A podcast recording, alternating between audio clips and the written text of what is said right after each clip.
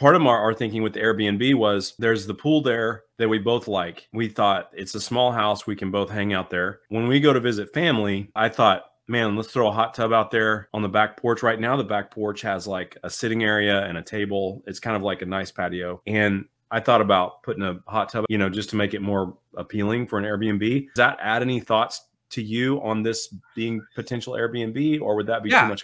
it does add a piece of maintenance that you've got to consider and an expense. And we've considered this, but in our Norman market, we have not done air hot tubs. We have a hot tub at our cabin in Broken Bow. And the reason we did that is cabins in Broken Bow are a destination. Like that is part of what you're going for is just the experience of staying at a cabin in the woods. Yeah, And so you're going to be spending a lot of time there. And it's nice to have these amenities that keep you there.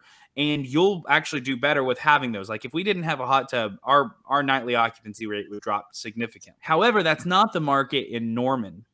And one of mm-hmm. the downsides to it is every turnover, we drain that hot tub completely, fill it up with new water, and put chemicals in it because people are disgusting.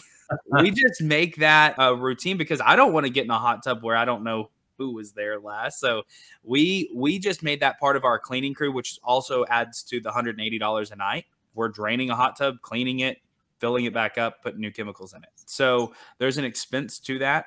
And it, it also adds to your electric bill because you're heating that water back up. So it makes a lot of sense in certain markets. I don't know that it makes a lot of sense in all the markets. And that's why we haven't done it in Norman. It may be worth it, but there are added expenses to that and you just got to calculate that out.